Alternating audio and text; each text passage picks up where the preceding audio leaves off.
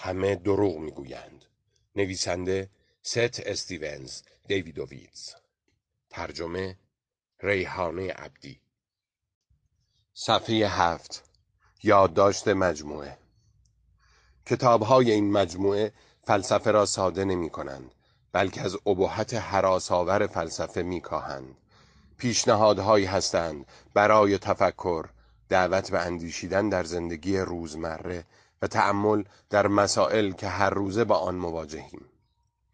اندیشیدن به قایت و معنای زیستن لذات دنیا تنهایی عشق دوستی و غیره. می‌خواهیم کتابها نقطه عظیمتی باشند برای فکر کردن به پرسشهای ازلی ابدی انسانی و همچنین تعمق در خوشیها و مصائب انسانی که در این گوشه جهان و در این جای تاریخ پدیدار شده است. باز جستن معنای زندگی و اندیشیدن پیرامون چگونه زیستن قدمتی کهن دارد. ویلدورانت در تاریخ تمدن می نویسد اولین چیزی که پارسیان به فرزند می آموختند هنر زندگی بود. بگذارید از باب برزویه طبیب در کلیله و دمنه نقل کنیم که 1500 سال پیش بعد تکاپوهای فراوان نوشت نعمتهای این جهانی چون روشنایی برق بیدوام و ثبات است و بباید شناخت که اطراف عالم پر بلا و عذاب است و کارهای زمانه میل به ادوار دارد و عدل ناپیدا و جور ظاهر و علم متروک و جهل مطلوب. داستان این است که برزوی طبیب سرآمد طبیبان ایران پس از سالها تبابت و ترجیح ثواب آخرت بر کسب ثروت و شهرت میشنود که در کوههای هند گیاهانی است که چون با نسبتی دقیق و رازآمیز به هم بیامیزند اکسیر حیات حاصل شود. پس در سودای این اکسیر از انوشیروان رخصت می‌خواهد و راهی هند می شود. در آنجا هرچه میکوشد پنهانی از راز اکسیر سر در بیاورد موفق نمی شود تا سرانجام پیر خردمندی راز اکسیر حیات را بر او میگشاید. این افسانه یک تمثیل است. در پی دارو مباش کوهها همانا مردان خردمندند.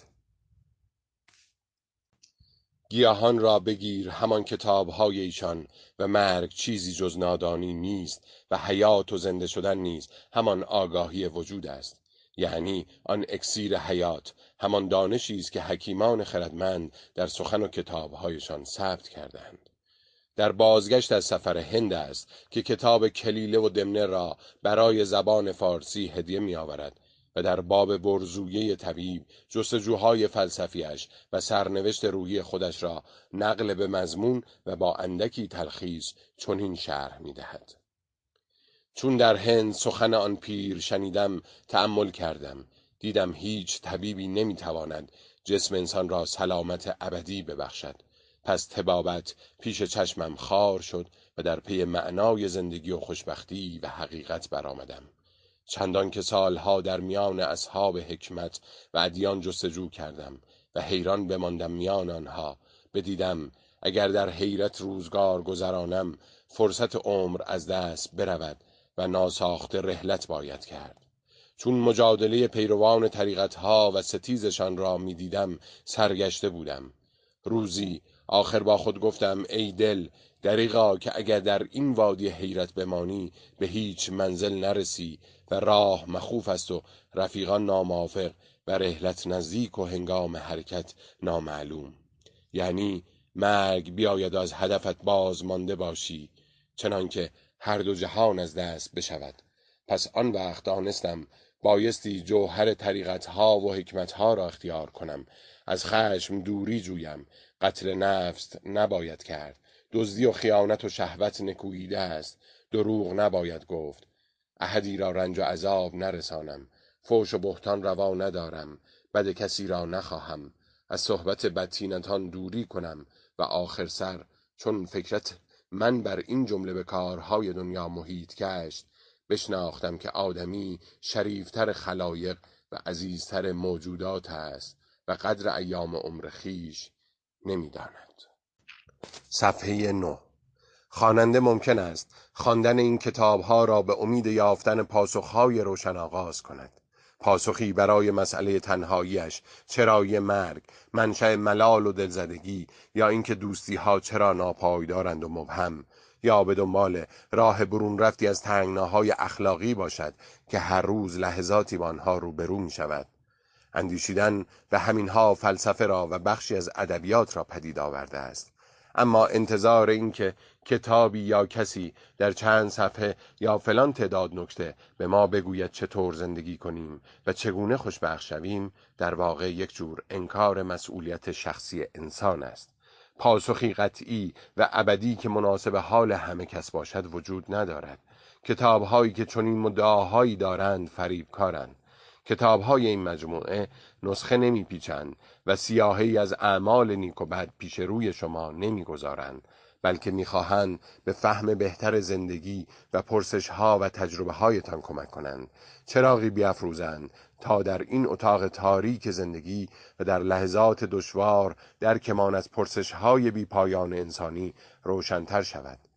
بدانیم فیلسوفان و حکیمان جهان به این پرسش ها چگونه فکر کردند تا با فهم دقیقتر و دیدی بازتر بتوانیم در زندگیمان تصمیم بگیریم. مسئولیت تصمیم هایمان را شجاعانه بر عهده بگیریم و با عواقب تصمیم هایمان آگاهانه روبرو شویم. صفحه ده. به چه کار می آید فلسفه اگر نتواند کمک کند تا به پرسش های زندگیمان فکر کنیم یا بتوانیم از زندگیمان پرسش های جدید و جدیتری طرح کنیم. و چقدر میارزد آدمی عمری بر سر خواندن فلسفه بگذارد اگر فلسفه نتواند در فهمیدن سرشت جهان جدید و دشواری های انسان بودن یاری ماندهد. مجموعه خرد و حکمت زندگی ادامه دغدغه است که نشر گمان را پدید آورده است. ساختن زمینه‌ای برای خوانندگان کتاب تا بتوانند به زندگی و خوشیها و مصائب آن بیندیشند. این هدف با انتشار مجموعه تجربه و هنر زندگی به سرپرستی آقای خشایار دهیمی آغاز شد و مجموعه حاضر همان دغدغه را دنبال می کند. بعضی کتاب ها نه فلسفه که روایت های زندگی هستند. کتاب هایی هم به مسائل انسان امروز اختصاص دارند که فهمیدنشان کمک می کند. تصمیم های بهتری بگیریم. چیزهایی مثل اینترنت، کلانداده ها، تصمیم اقلانی در جهان تبلیغات، های برساخته در شبکه های اجتماعی و از این قبیل. و در آخر اینکه کوشیده ایم زبان ترجمه ها آنچنان که سعدی می‌گوید به فهم نزدیک و از تکلف دور باشد. امیدواریم از پس این وعده ها و کارها براییم تحریریه نشر گمان. صفحه یازده مقدمه. یکی از ایراداتی که معمولا به پژوهش های نظرسنجی می‌گیرند این است که مردم به پرسشگران راست نمی‌گویند و به سوالات پرسشنامه پاسخهای غیر واقعی می‌دهند. اگر از آنها سوال شود که چقدر به معیارهای اخلاقی پایبندند بیشتر آنها از خودشان تصویر یک انسان اخلاقی نشان می‌دهند. کمتر کسی است که در برابر پرسشگری که ورقه در دست دارد و پاسخهای او را ثبت می کند اعتراف کند که دروغ می‌گوید و به هیچ عهدی پایبند نیست یا اینکه در حق خانواده و دوستان و نزدیکانش خیانت کرده است و غیره. به همین ترتیب در جامعه دینی شمار اندکی از مردم حاضرند از خود چهره ضد دینی به نمایش بگذارند. در بسیاری از پیمایش هایی که در ایران انجام شده است اکثریت افراد خود را مقید به نگرش ها و رفتارهای دینی معرفی کردند در جامعه ای که بیان آراء مخالف قدرت رسمی دچار محدودیت های جدی است و افراد ممکن است به سبب بیان و ابراز عقاید سیاسی مخالف متحمل عقوبت یا محکومیت شوند تمایلی برای رازگویی در برابر عقاید فردی وجود ندارد و یا اندک است. ممکن است محدودیت برای بیان عقاید سیاسی ناشی از فضای اجتماعی باشد.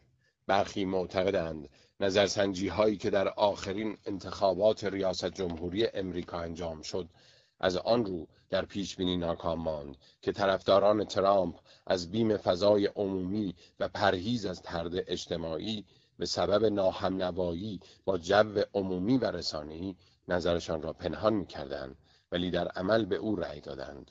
این مثالها را می‌توان کم و بیش به حوزه های دیگری مثل رفتارهای اقتصادی، رفتارهای بزهکارانه و مانند آنها نیز بست داد. صفحه دوازده انتقاد اصلی به نظرسنجی ها و حتی شاید فراتر از آن به بسیاری از پژوهش های اجتماعی این است که مردم در مورد رفتارها و گرایش هایشان خصوصا آنجاهایی که با هنجارهای اجتماعی تطابق ندارد راست نمی‌گویند و تمایل دارند هم نوایی خود را با ارزش ها و هنجارها ابراز کنند. و اگر پای رفتار در میان باشد بیمیلی به بیان واقعیت بیشتر می شود به همین دلیل بعضی منتقدان نتایج نظرسنجی ها و یا پیمایش ها را متفاوت با واقعیت می دانند. این انتقاد یک سر خالی از حقیقت نیست. ولی باید در نظر داشت که نظرسنجی ها کم و بیش در برخی حوزه ها و در زمانهای معین و با بهرهگیری از تکنیک های خاص می توانند رفتار افراد را با دقت بالایی پیش بینی کنند. حتی می‌توان گامی فراتر نهاد و گفت پاسخهای غیرواقعی خود یک واقعیت است و تحلیل آنها می‌تواند وجوهی پنهان از جامعه را بیان کند روشن است که هیچ کس مدعی نیست که با یک نوع تحقیق می‌توان ابعاد گوناگون جامعه را شناسایی کرد. حتی با به کارگیری تمام انواع روش های تحقیق هم چون این چیزی شدنی نیست. در بررسی های روانکاوانه هم که فرض بر تمایل و همکاری مراجع با روانکاو است مقاومتی در میان است که افراد همه واقعیت را درباره خود نگویند. بنابراین روش های کمی تحقیق نمی توانند و ادعا هم ندارند که به لایه های عمیق ذهن و رفتار آدمی راه پیدا کنند. ما می‌دانیم که مردم دروغ می‌گویند و دیده ایم که دیگران به ما دروغ گفتند. نویسنده این کتاب معتقد است که چه بسا ما نیز در موقعیت های دروغ گفته و می‌گوییم. اگر حرف حوزه های زندگی خصوصی و اخلاق و یا سیاست پیش بیاید احتمال پنهانکاری و کتمان واقعیت بیشتر می شود.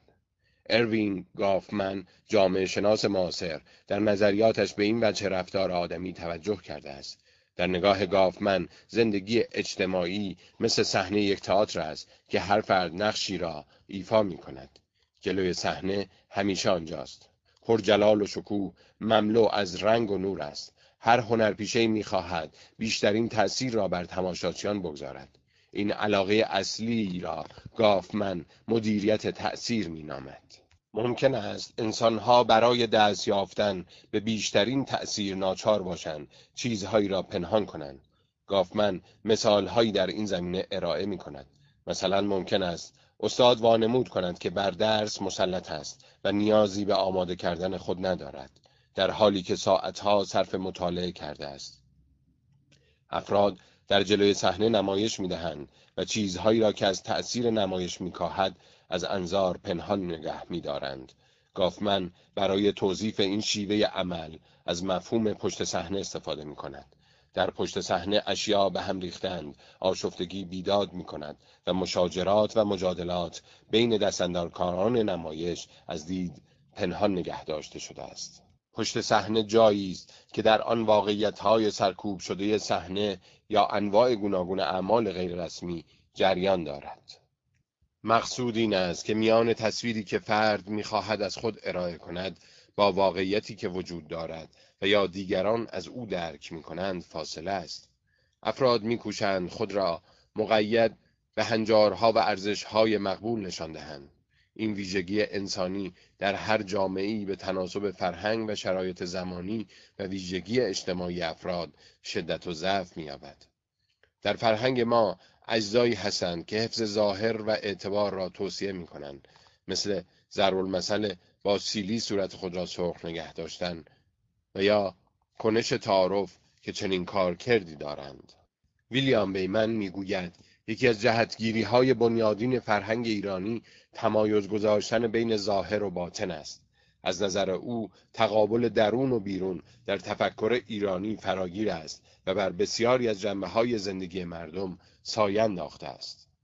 در فرهنگ ایرانی باطن ارزش والایی دارد و ظاهر آن عرصه است که تصنع و احتیاط بر آن حکم فرماست. او می نویسد بیرون در بیان فلسفی ظاهر نامیده می شود و جزء ملازم و ضروری زندگی تلقی می شود. اما از نظر معیارها و موازین اخلاقی از ارزش بالایی برخوردار نیست.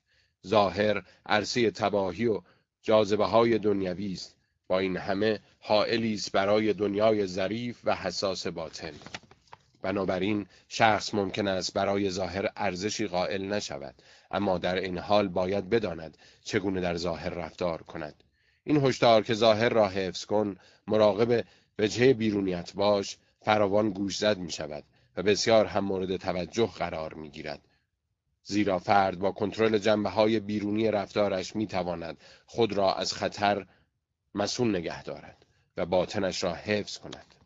تجلی این دوگانگی ظاهر و باطن را می توان در معماری اندرونی و بیرونی در عرفان ظاهر و باطن و در ادبیات و زبان تفسیر و تعویل هم دید که یعنی ساده نیست از ظاهر امور و گفتارها پی به باطن و حقیقت ببریم گروه مشاوران هاروارد که در سال 1341 در ایران بودند این ویژگی فرهنگ ایرانی را یکی از مشکلات اجرایی برنامه های توسعه می دانستند. آنان به این نتیجه رسیده بودند که ایرانیان به جای آنکه درستترین راه حل را انتخاب کنند اغلب راه حلی را برمیگزینند که خوشایندتر و مطلوبتر بود. گویی با این اقدام می‌خواستند رضایت همگان را جلب کنند و ظاهر را حفظ کنند. شاید چندان بیانصافی نباشد اگر بگوییم که تمایل سنتی ایرانیان به تعارفات سبب می شود که حتی ایرانی آموزش دیده در امور فنی به سمت پذیرش و تبعیت از خوشایندترین راه حل مسئله کشانده می شود.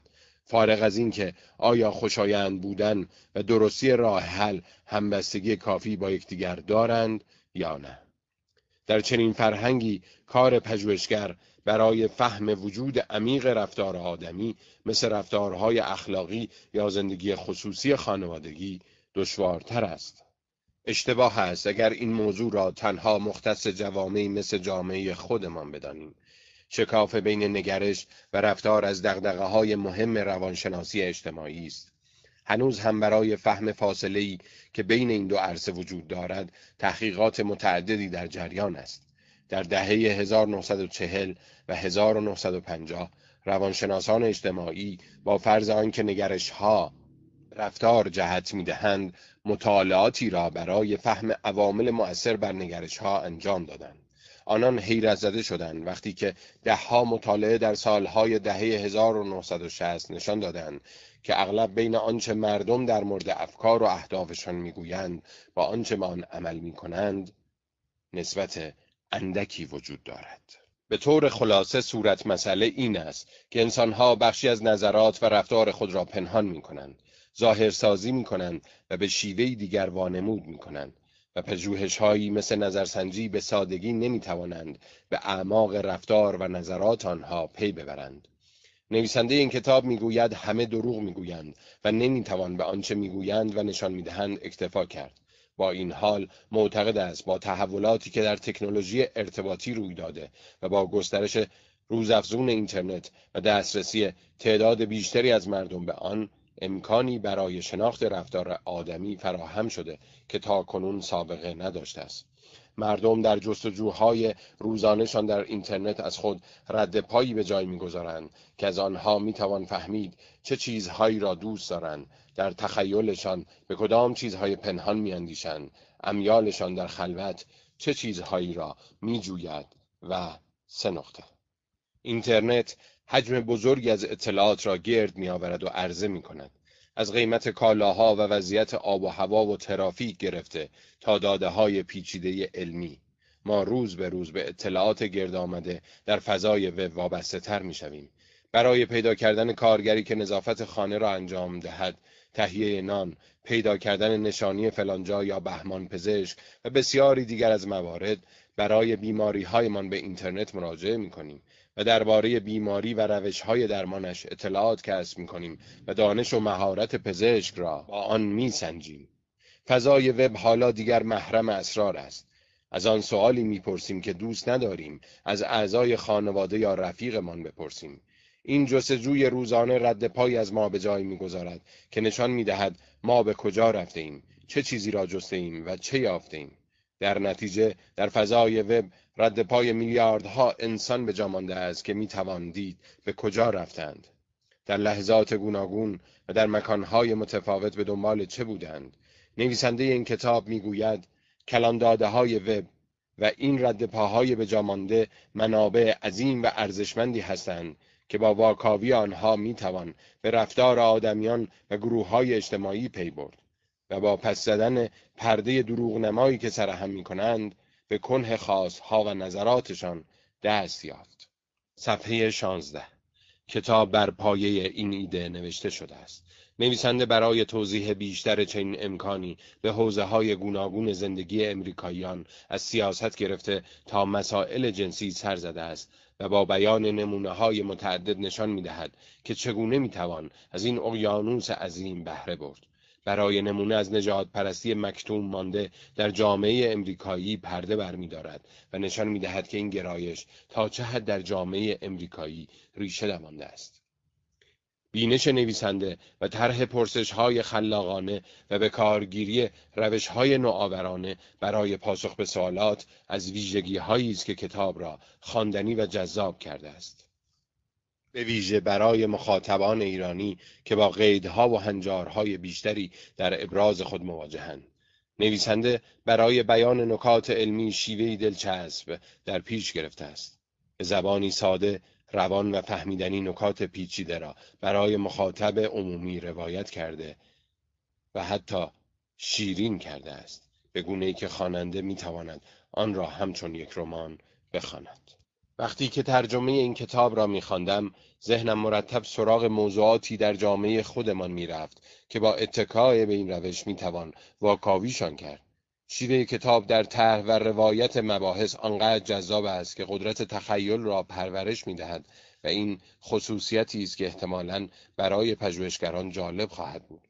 با خود فکر کردم مثلا اطلاعاتی که از جابجایی مردم میان مناطق شهر تهران در ساعات شبانه روز توسط تاکسی های اینترنتی ثبت می شود یا داده های مربوط به مصرف داروهای متنوعی که پزشکان مختلف در مناطق متفاوت شهر برای گروه های گوناگون مردم تجویز می کنند می توانند برای بررسی های حوزه حمل و نقل و جابجایی شهری و یا جامعه شناسی پزشکی چقدر جالب باشند از این نمونه ها در کتاب زیاد است و خواننده پژوهشگر احتمالا به موضوعات متعددی خواهد اندیشید.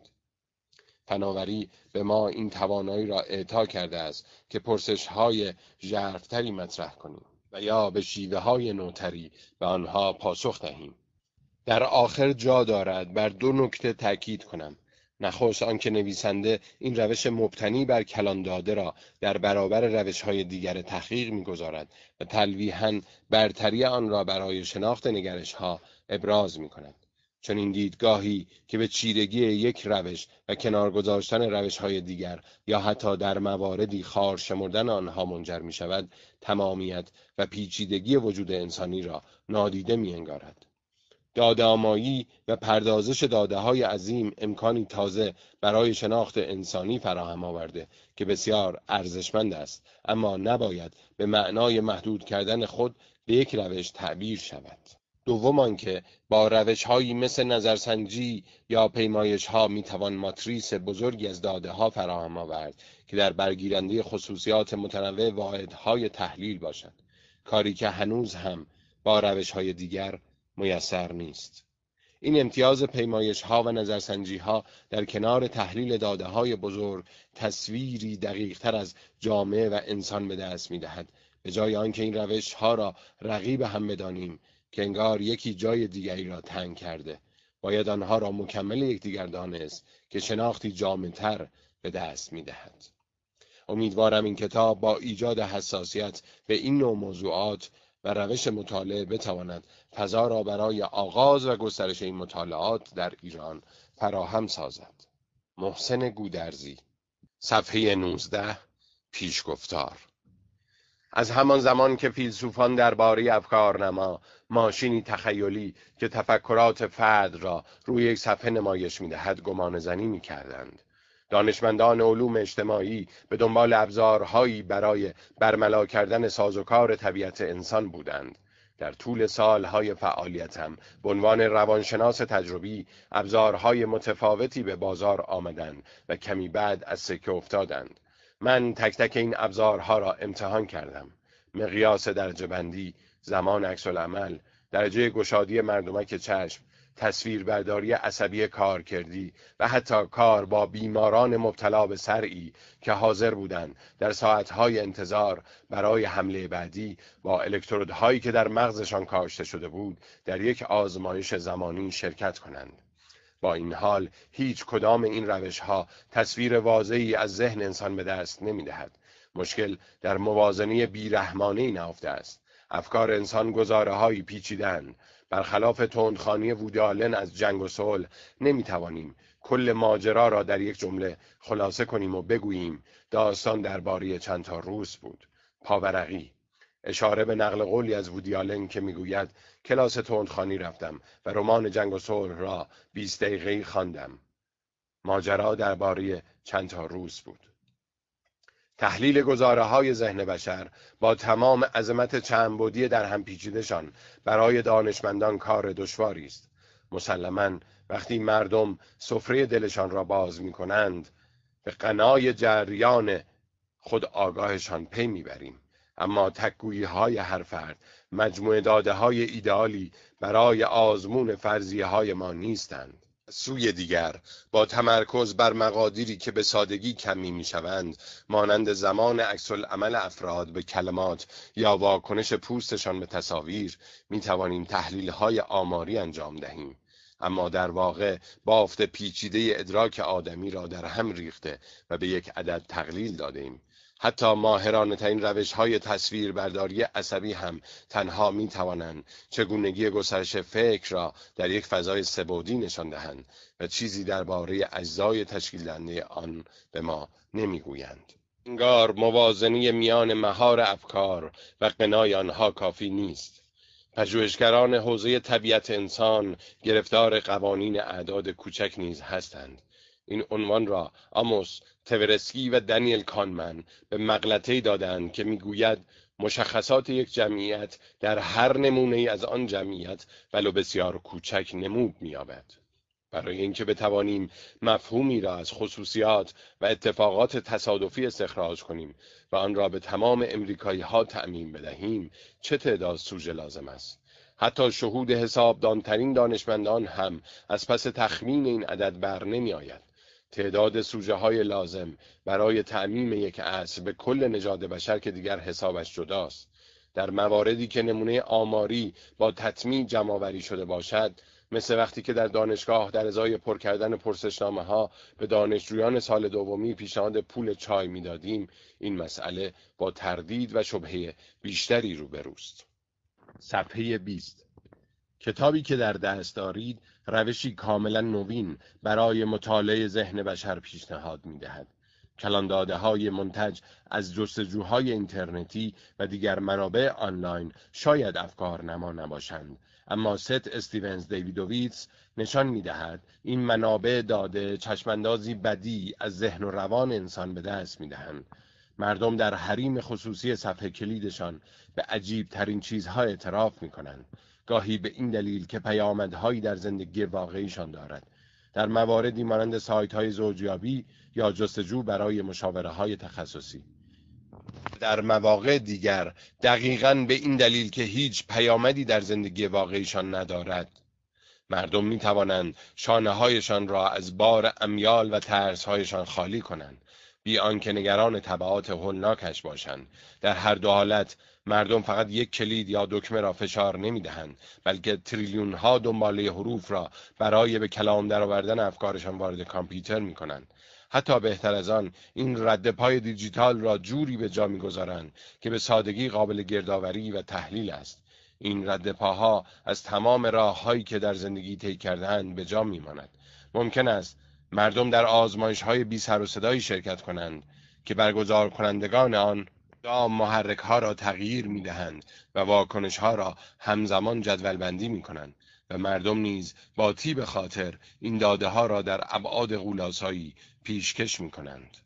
همه دروغ می‌گویند فراتر از رساله‌ای در اثبات یک مفهوم است.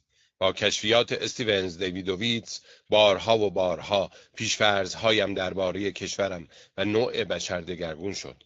حمایت غیرمنتظر از دونالد ترامپ از کجا آمد؟ آیا وقتی آنلندرز در سال 1976 نظر خوانندگانش را درباره بچه دار شدن پرسید و در کمال تعجب فهمید اکثر مردم از این کار پشیمانند به دلیل انتخاب نمونه غیر معارف و خود انتخابی گمراه شده بود؟ آیا باید اینترنت را برای بحران حباب فیلتر در اواخر دهه 2010 مقصر بدانیم؟ عواملی شعله جرائم ناشی از تنفر را برمیافروزد. آیا مردم فقط محض انبساط خاطرشان دنبال جوک میگردند؟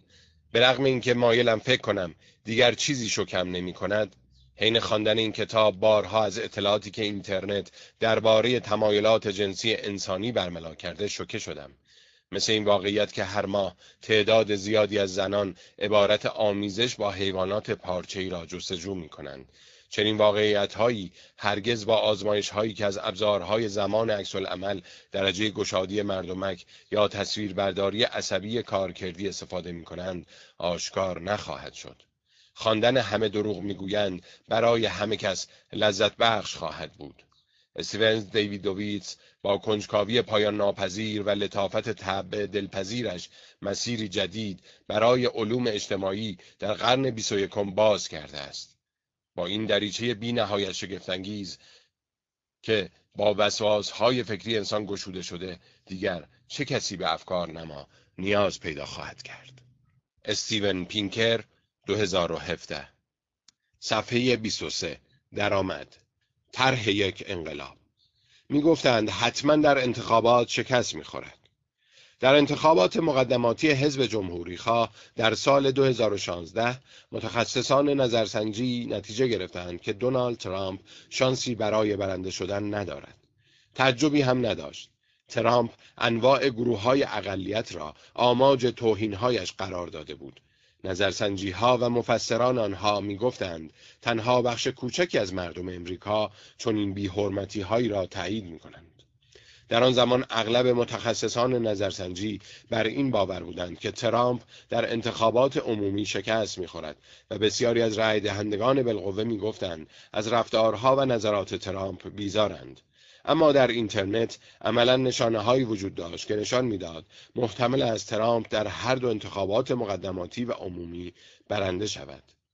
من یک متخصص داده هستم و هر روز رد پای دیجیتالی را که مردم در شبکه های اینترنت از خود به جا می‌گذارند دنبال می کنم. سعی می کنم با مطالعه لینک هایی که روی آنها کلیک می کنیم بفهمم که واقعا چه می خواهیم، چه کار می کنیم و شخصیت واقعی ما چیست. برای اینکه توضیح بدم چطور به این راه عجیب کشیده شدم باید کمی به عقب برگردم. داستان از انتخابات ریاست جمهوری سال 2008 و پرسش قدیمی بحث برانگیزی در علوم اجتماعی شروع شد. تعصب نژادی در امریکا تا چه حد عمیق است؟ در آن سال باراک اوباما اولین امریکایی افریقایی تباری بود که از طرف یک حزب عمده نامزد ریاست جمهوری شده بود. اوباما رقیبش را به راحتی شکست داده بود و نظرسنجی ها نشان داد که عامل نژاد نقشی در الگوی رای دادن امریکایی ها نداشته است. مثلا مؤسسه گالوپ نظرسنجی های فراوانی را قبل و بعد از دور اول انتخابات اوباما انجام داد. نتیجه رای دهندگان امریکایی عمدتا اهمیتی نمی‌دادند که اوباما سیاه پوست است.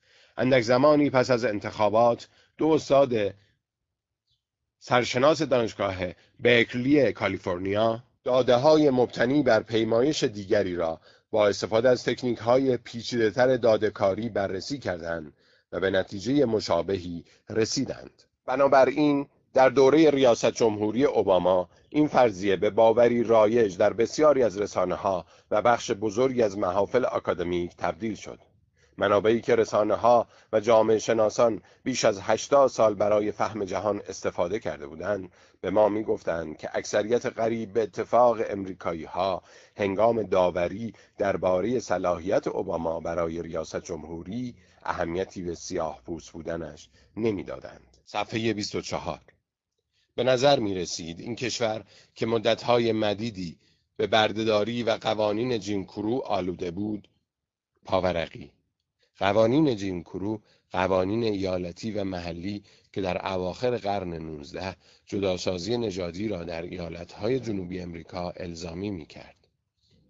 سرانجام به قضاوت درباره انسانها بر اساس رنگ پوستشان خاتمه داده و ظاهرا نجات پرسی در امریکا نفسهای آخرش را می کشد. حتی برخی از صاحب نظران اعلام کردند که ما در دوران جامعه پسانجادی به سر می‌بریم. در سال 2012 من دانشجوی کارشناسی ارشد اقتصاد بودم. غرق در زندگی مسلط به حوزه تحصیلیم سرشار از اعتماد به نفس و حتی مغرور به اینکه درک کاملی از ساز و کار دنیا دارم به خودم مطمئن بودم که می‌دانم مردم در قرن 21 چطور فکر می کنند و برای چه چیزهایی ارزش قائلند وقتی نوبت به مسئله تعصب رسید بر اساس آن چیزهایی که در روانشناسی و علوم سیاسی خوانده بودم باور داشتم. نجات پرستی اوریان تنها محدود به درصد کمی از امریکایی ها می شود که اکثریت این تعداد متعلق به جمهوری خواهان محافظ کار است و بیشترشان در ایالتهای جنوبی ساکنند. تا اینکه با Google Trends آشنا شدم. Google Trends ابزاری است که در سال 2009 خیلی بی سر و صدا به دنیای اینترنت معرفی شد این ابزار به کاربران نشان می دهد در بازه های زمانی متفاوت در مکانهای مختلف هر کلمه یا عبارت با چه فراوانی جستجو شده است در ابتدا این قابلیت همچون ابزاری سرگرم کننده تبلیغ می. مثلا به گروه های دوستی اجازه می‌داد بر سر اینکه کدام بازیگر معروفتر است یا امسال کدام مد پرطرفدارتر است کلکل کنند در ویرایش های اولیه Google Trends تفکر بازیگوشانه ای بر صفحه ظاهر می شد. مطمئن باشید نمی‌خواهید تز دکترایتان را با این داده ها بنویسید.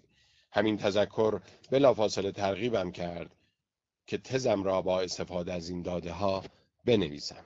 در آن زمان داده های موتور جستجوی گوگل برای تحقیقات آکادمیک جدی منبع مناسبی به حساب نمی آمدند. داده های جستجوی گوگل برخلاف پیمایش برای کمک به شناخت بهتر روان انسان ساخته نشده بودند. گوگل اختراع شد تا قضیه برعکس شود و به جای اینکه محققان چیزهای بیشتری درباره مردم بیاموزند مردم دنیا را بهتر بشناسند اما معلوم شد رد پایی که انگام جستجوی اطلاعات در اینترنت از خود به جا می‌گذاریم چیزهای زیادی را برملا می کند. عبارت دیگر جستجوی مردم به دنبال اطلاعات خودش اطلاعات است. به نظر می رسد اینکه مردم کی و کجا دنبال کمک می گردند و حقایق نقل قولها جگها، اماکن، افراد و چیزها را جستجو می کنند اطلاعات بسیار بیشتری درباره اینکه مردم واقعا چطور فکر می کنند تمایلات واقعیشان چیست از چه می ترسند و چه کار می کنند در اختیارمان می گذارند.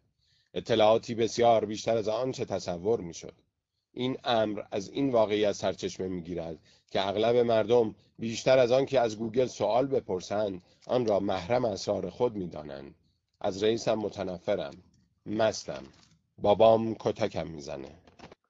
عمل روزمره تایپ کردن مجموعه‌ای از کلمات در کادر سفید گوگل رد پای کمرنگی از حقیقت به جا می‌گذارد که وقتی میلیون ها بار تکرار شود در نهایت به رمزگشایی از واقعیاتی ژرف می انجامد. اولین لغتی که در گوگل ترندز تایپ کردم خدا بود. نتایج نشان می‌داد بیشترین جستجوها برای عبارتی شامل واژه خدا در ایالتهای آلاباما، میسیسیپی و آرکانزاس صورت گرفته که کمربند انجیلی را شکل می‌دهند. پاورقی ناحیه‌ای فرضی در جنوب ایالات متحده که در آن پروتستانهای انجیلی محافظه کار نقش پررنگی ایفا می کنند. و بیشتر این جستجوها هم در روزهای یک شنبه انجام شده است هیچ کدام از این دو نتیجه غافلگیرم نکرد. اما برایم جالب بود که داده های جستجو می توانند چنین الگوهای روشنی را برملا کنند. این بار کلمه نیکس را امتحان کردم. پاورقی تیم بسکتبال حرفه‌ای شهر نیویورک که طرفداران فراوانی دارد. و معلوم شد که بیشترین جستجو برای این کلمه در نیویورک سیتی بوده است. این هم واضح بود. بعد اسم خودم را تایپ کردم. گوگل ترندز به اطلاع رساند که متاسفیم. حجم کافی جستجو برای این عبارت وجود ندارد. فهمیدم گوگل ترندز تنها زمانی به شما داده تحویل می دهد که افراد زیادی عین آن عبارت را جستجو کرده باشند. اما قدرت اصلی جستجوی گوگل در این نیست که می‌تواند به ما نشان دهد مردم ایالتهای جنوبی خداباورتر هستند. نیکس در نیویورک پرطرفدارتر است. یا من هیچ جا آدم معروفی نیستم. در نظرسنجی دیگری هم می‌تواند این اطلاعات را کسب کنید. قدرت داده های گوگل آنجاست که مردم چیزهایی را به این موتور جستجوی عظیم می‌گویند که ممکن است جای دیگری برملا نکنند. مثلا مسائل جنسی را در نظر بگیرید. موضوعی که در فصلهای آتی دربارهش حرف خواهیم زد. عموما نمی شود به نتایج پیمایش ها درباره زندگی جنسی مردم اعتماد کرد. من داده های پیمایش اجتماعی عمومی را بررسی کردم این پیمایش از پرنفوذترین و معتبرترین منابع اطلاعاتی درباره رفتارهای مردم امریکا شناخته می شود. بر اساس داده های این پیمایش در حوزه روابط گرایانه زنان اعلام کردند که به طور متوسط در سال 55 بار رابطه جنسی دارند و در 16 درصد موارد از کاندوم استفاده می کنند که برابر است با حدود یک ممیز یک میلیارد کاندوم در سال اما مردان دگر جنسگرا گفتند سالانه از یک ممیز شش میلیارد کاندوم مصرف می کنند. این دو عدد منطقا باید با هم یکی باشند. پس چه کسی راست می‌گوید؟ مردان یا زنان؟ از غذا هیچ کدام. به گفته شرکت بین المللی آمار و اطلاعات نیلسون که رفتار مصرف کنندگان را دنبال می کند سالانه کمتر از 600 میلیون کاندوم در کشور به فروش می رود. پس همه دروغ می گویند. تنها تفاوت در این است که دروغ کدام یک بزرگتر است. در حقیقت دروغ گفتن بسیار فراگیر است. مردانی که هرگز ازدواج نکردند ادعا می کنند سالانه متوسط 29 کاندوم استفاده می کنند مجموع این رقم بیشتر از تعداد کل کاندوم هایی است که در ایالات متحده روی هم رفته به افراد متأهل و مجرد فروخته می شود متأهل ها هم احتمالا درباره تعداد دفعات رابطه جنسیشان اقراق می کنند مردان متأهل زیر 65 سال در پیمایش ها می‌گویند یک بار در هفته رابطه جنسی دارند و فقط یک درصد اعلام می کنند کل سال را بدون رابطه جنسی گذراندند. با اینکه رقم اعلانی زنان متأهل کمی کمتر است اما این تفاوت چندان زیاد نیست.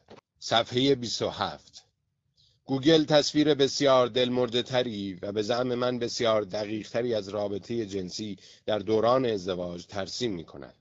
رتبه اول شکایت افراد در گوگل از زندگی زناشویی مربوط به نداشتن رابطه جنسی است. جستجوی عبارتی نظیر ازدواج بدون آمیزش سه برابر و نیم بیشتر از ازدواج ناکام و هشت برابر بیشتر از ازدواج بدون عشق متداول است. حتی زوجهایی که با هم ازدواج نکردهاند هم تقریبا به طور مرتب از نداشتن رابطه جنسی شکایت دارند. جستجوی رابطه بدون آمیزش بلافاصله در رتبه دوم بعد از عبارت رابطه خشونت آمیز قرار دارد. باید متذکر شوم که این داده ها کاملا ناشناس جمع می شوند. واضح است که گوگل هیچ اطلاعاتی درباره هویت افراد ارائه نمی کند. به همین ترتیب تصویری که گوگل از امریکا ترسیم می کند با آن مدینه فاضله پسانژادی که پیمایش ها نشان می دهند زمین تا آسمان فرق دارد. اولین باری که واژه کاکاسیاه را در گوگل ترندز تایپ کردم به خاطر دارم. شاید ساده لوحانه به چشم بیاید ولی با توجه به ذات فوقالعاده توهینآمیز این کلمه انتظار داشتم جستجوی بسیار کم حجمی باشد که سخت در اشتباه بودم.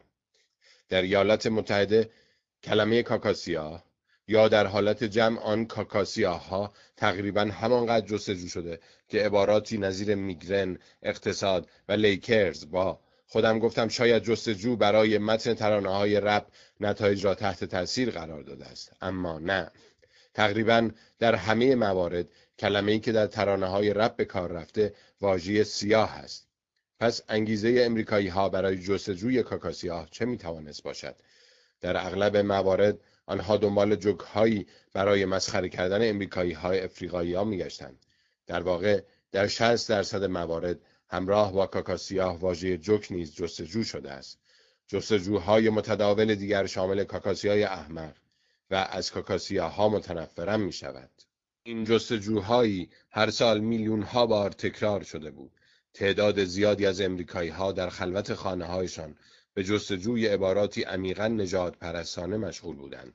هرچه بیشتر تحقیق کردم داده ها آزاردهنده تر شدند. صفحه 28 در شب پیروزی اوباما در انتخابات وقتی که همه مشغول تقدیر از او و صحبت درباره وجهه تاریخی این انتخاب بودند تقریبا از هر صد جستجو در گوگل شامل کلمه اوباما یکی هم حاوی KKK یا کاکاسیاه بود شاید این رقم برایتان چندان بزرگ نباشد اما کافی است به هزاران دلیل غیر نجات پرستانی دیگر برای جستجوی نام این جوان تازه وارد و خانواده دوست داشتنیش فکر کنید که او قرار بود سکان قدرتمندترین کشور جهان را در دست بگیرد.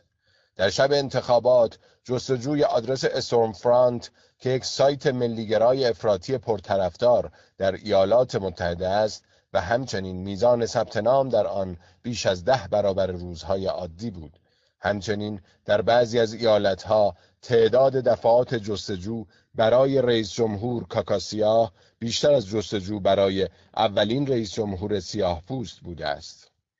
تباهی و نفرتی در امریکا وجود داشت که از چشم منابع سنتی پنهان مانده بودند و حالا چهره خود را در جستجوهای مردم نشان می‌داد. سخت می‌توان میان این نتایج با جامعه‌ای که در آن نجات پرستی عاملی کم اهمیت است تطابق برقرار کرد.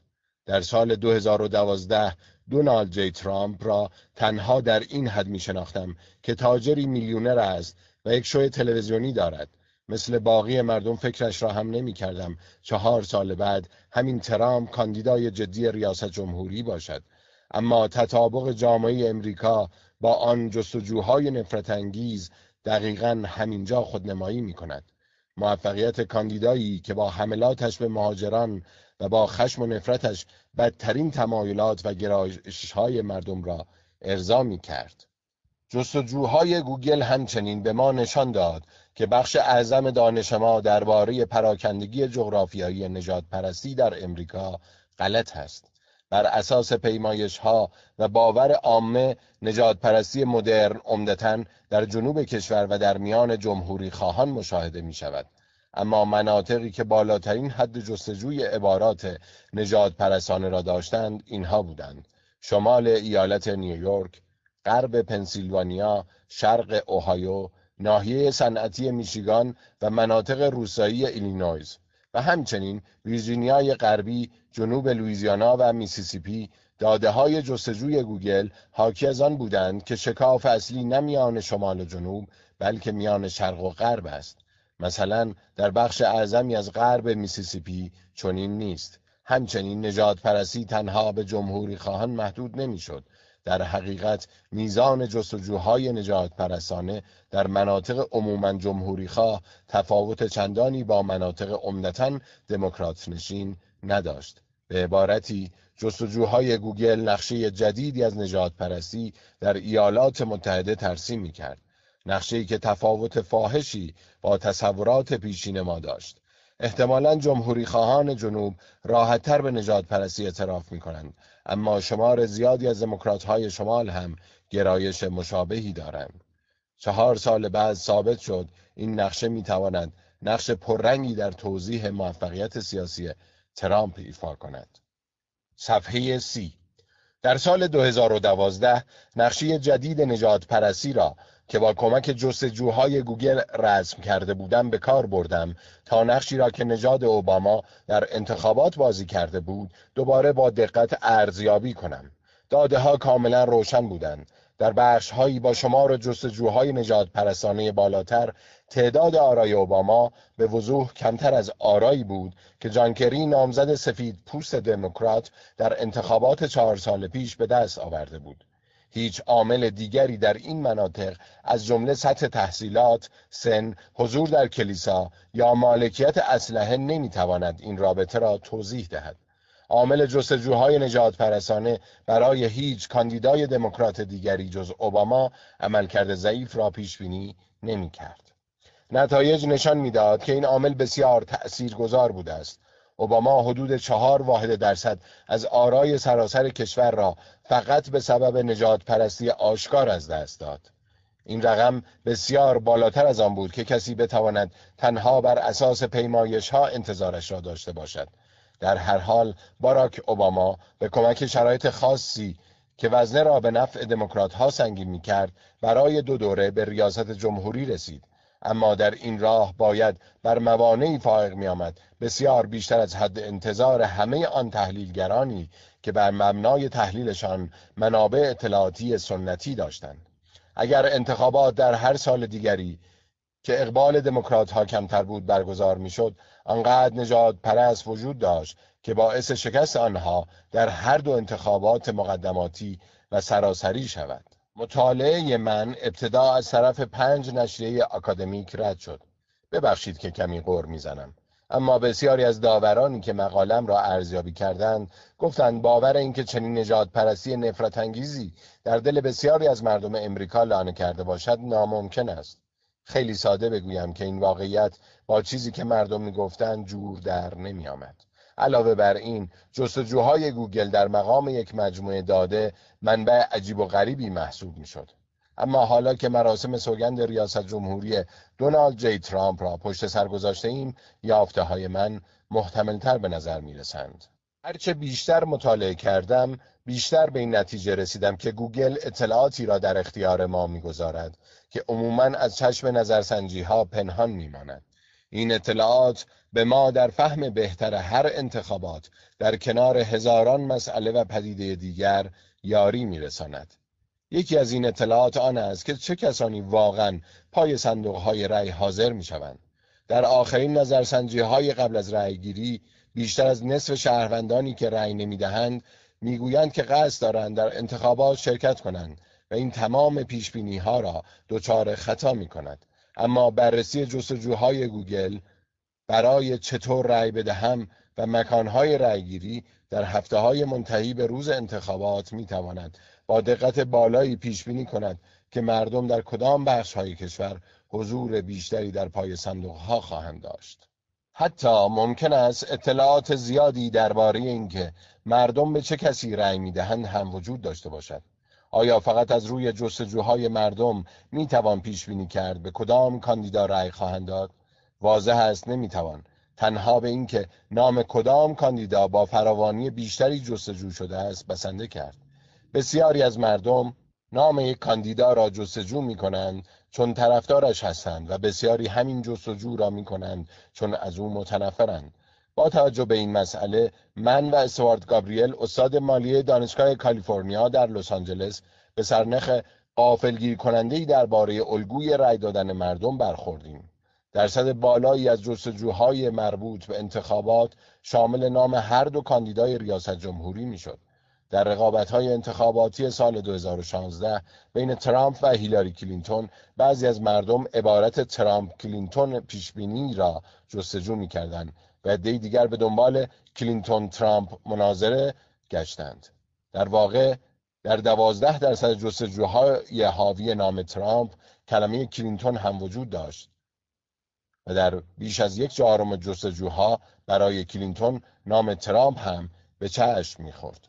متوجه شدیم این جستجوها که در نظر اول کاملا خونسا به نظر می‌رسند می‌توانند در فهم اینکه هر کس از کدام کاندیدا حمایت می‌کند سرنخهای مهمی در اختیار ما بگذارد صفحه 32 این سرنخ چیزی نبود جز ترتیب نوشتن نام نامزدها در عبارتی که جستجو می کردند.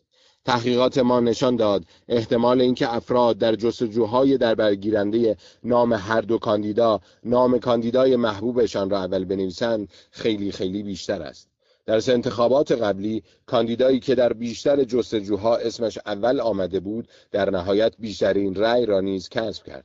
جالب که ترتیب قرارگیری نام کاندیداها الگوی رأیدهی هر ایالت را نیز پیش بینی می‌کرد. ترتیب جستجو شدن نام کاندیداها در گوگل حاوی اطلاعاتی است که در نظرسنجی ها از قلم میافتد. در رقابت های سال 2012 میان اوباما و ویت رامنی از حزب جمهوریخواه نیت سیلور آماردان و روزنامه‌نگار خوشسوق نتایج انتخابات را در هر پنجاه ایالت به درستی پیش بینی کرد. با این حال یافته های ما نشان داد در ایالت هایی که نام رامنی در جستجوها غالبا پیش از اوباما نوشته شده رامنی حتی از پیشبینی سیلور هم رأی بیشتر به دست آورده است. در ایالت هایی که غالبا نام اوباما پیش از رامنی نوشته شده بود هم رأی اوباما از پیشبینی سیلور بالاتر بود. این شاخص حاوی اطلاعاتی است که در هر نظرسنجی ها دیده نمی شود یا به این دلیل که رای دهندگان به خودشان دروغ می‌گویند یا اینکه راحت نیستند تمایلات واقعیشان را برای پرسشگران برملا کنند.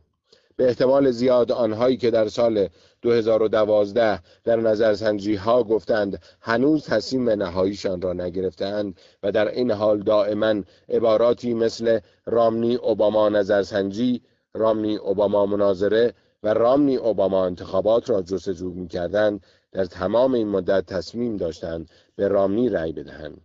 با این تفاصیل آیا گوگل انتخاب ترامپ را پیش بینی کرده بود؟ باید گفت هنوز تحقیقات زیادی باید انجام شود و پژوهشگران دیگر هم باید در این راه با من همراه شوند تا بتوان به یقین گفت چطور می شود از داده های گوگل برای پیش بینی نتایج انتخابات استفاده کرد. ما با علمی نوین مواجهیم و این داده ها فقط برای چند انتخابات محدود وجود دارد. البته اصلا نمی‌خواهم ادعا کنم به نقطه ای رسیده ایم یا هیچ وقت خواهیم رسید که بتوانیم نظرسنجی های افکار عمومی را برای پیش بینی نتایج انتخابات کاملا کنار بگذاریم. اما بیشک در مورد انتخابات 2016 نشانه های فراوانی در اینترنت بود که هشدار می‌داد. ممکن است وضعیت آزادی آرای ترامپ بهتر از پیشبینی نظرسنجی ها باشد در طول انتخابات سراسری شواهدی از احتمال اقبال رای دهندگان به ترامپ به چشم می‌خورد جمعیت زیادی از سیاه بوستان امریکا در نظرسنجی ها گفته بودند برای مقابله با ترامپ پای صندوق های رأی می روند. اما در مناطق سیاه نشین کشور میزان جستجوهای گوگل درباره رأی دادن بسیار پایین بود. کلینتون از همین مشارکت پایین سیاه پوستان در روز انتخابات ضربه خورد. حتی سرنخهایی بود که نشان می‌داد رأی دهندگان مردد احتمالا به ترامپ رأی می‌دهند. من و گابریل متوجه شدیم در ایالتهای کلیدی غرب میانه که کلینتون انتظار داشت در آنها برنده شود فراوانی جستجوهای ترامپ کلینتون بیشتر از کلینتون ترامپ است ترامپ عملا پیروزیش را مدیون این واقعیت است که دقیقا در همین ایالتها بسیار بهتر از پیشبینی های نظرسنجی ها عمل کرد. اما به نظر من مهمترین سرنخ در پیشبینی موفقیت ترامپ حداقل در انتخابات مقدماتی همان نجات پرستی پنهانی بود که در مطالعاتم راجع به اوباما از آنها پرده برداشته بودم. جستجوهای گوگل سیاهی و قدرت لانه کرده در دل بسیاری از مردم امریکا را تصویر کرد که سالها از چشم صاحب نظران پنهان مانده بود داده های گوگل نشان داد ما در جامعه بسیار متفاوت با آنچه روزنامه‌نگاران و محققان با تکیه بر نظرسنجی ها تصور می زندگی می کنیم. این داده ها خشمی فراگیر، هولناک و کثیف را برملا کردند که گویی تنها منتظر ظهور کاندیدایی بود که به این خشم عینیت بخشد. مردم غالبا دروغ می‌گویند هم به خودشان و هم به دیگران. امریکایی ها در سال 2008 در نظرسنجی ها گفتند دیگر اهمیتی به نژاد نمی‌دهند. هشت سال بعد آنها ترامپی را به ریاست جمهوری رساندند که توییت سراسر کذبی را بازنشر کرد مبنی بر اینکه اکثر سیاه پوستان مسئول قتل سفید پوستانند همچنین در همایش انتخاباتیش از هوادارانی که فرد معترض سیاه پوستی را کتک زدن دفاع کرد و حتی در اعلام برایت از سرکرده سابق کوکلاس کلان تردید نشان داد. همان نجات پرستی پنهانی که به آرای اوباما صدمه زده بود آرای ترامپ را بالا کشید. صفحه سی و چهار. در مراحل اولیه انتخابات مقدماتی نیت سیلور در ادعایی مشهور اعلام کرد ترامپ عملا هیچ شانسی برای برنده شدن ندارد. با پیشرفتن انتخابات مقدماتی و بعد از اینکه کم کم معلوم شد ترامپ از حمایت گسترده‌ای برخوردار است سیلور تصمیم گرفت نگاهی دوباره به داده ها بیندازد تا شاید از ماجرا سر درآورد. آخر چطور ممکن بود ترامپ تا اینجا پیش بیاید؟ سیلور متوجه شد با کنار هم قرار دادن مناطقی که ترامپ در آنها بهترین عملکرد را داشته نقشه عجیبی شکل می‌گیرد. ترامپ در بخش های شمال شرق غرب میانه صنعتی و همچنین جنوب کشور بیشترین آرا را به دست آورده بود و به وضوح در مناطق غربی عملکرد ضعیفی داشته است. سیلور برای توضیح این نقشه دنبال متغیرهای مختلفی گشت. آیا بیکاری عامل اصلی بود یا مذهب؟ یا مالکیت اسلحه؟ نکند متغیر گم شده نرخ مهاجرت بود یا مخالفت با اوباما؟ سیلور به این نتیجه رسید تک عاملی که بیشترین همبستگی را با موفقیت ترامپ در انتخابات مقدماتی حزب جمهوری خواه دارد همان چیزی است که من چهار سال پیش به آن رسیده بودم. حمایت از ترامپ در مناطقی که بالاترین میزان جستجوی واژه کاکاسیا را داشتند از بقیه مناطق بیشتر بود. تقریبا یکایک روزهای چهار سال گذشتم صرف تحلیل داده های گوگل شده است. بعد از آنکه مدیران گوگل از مطالعات هم درباره نژادپرستی مطلع شدند در مقام متخصص داده همکاری موقتی را با این کمپانی آغاز کردم و به همین ترتیب نویسنده مهمان و روزنامه‌نگار داده های اینترنتی در نیویورک تایمز بودم و به کندوکاو در این داده ها ادامه دادم. بر شمار این یافته ها هر روز افزوده می‌شد.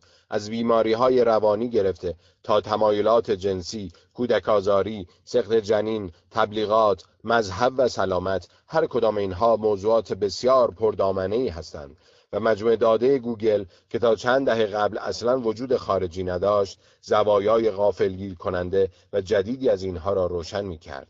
اقتصاددانان و دانشمندان علوم اجتماعی همواره در پی منابع جدید داده هستند.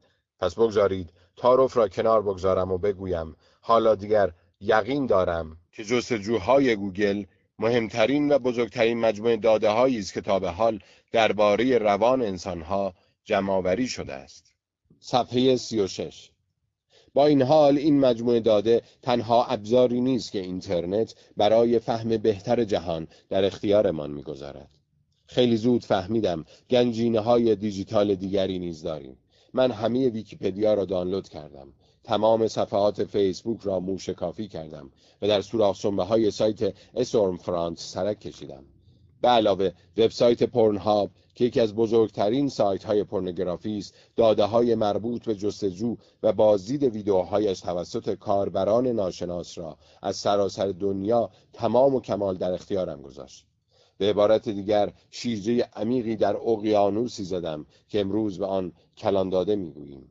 در ادامه با خیلی از روزنامه‌نگاران داده های اینترنتی، پژوهشگران و کارآفرینانی که آنها نیز به مکاشفه در این قلمرو جدید مشغولند مصاحبه کردم.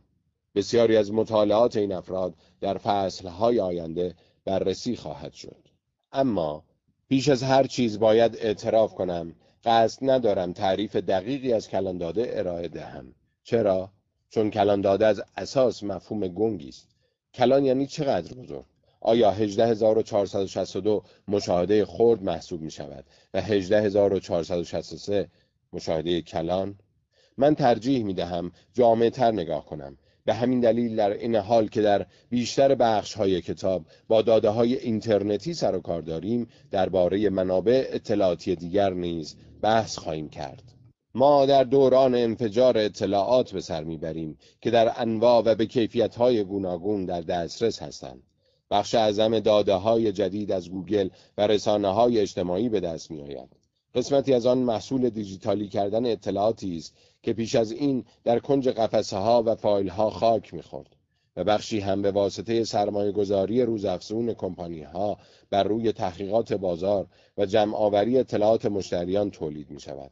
بعضی از مباحث این کتاب اصولا به سراغ مجموعه داده های عظیم نخواهد رفت و در عوض از روی کردهای نوین و خلاقانه در تحلیل داده ها بهره خواهد گرفت. روی کردهایی که در عصر نوین تقیان اطلاعات ناگزیریم از آنها استفاده کنیم.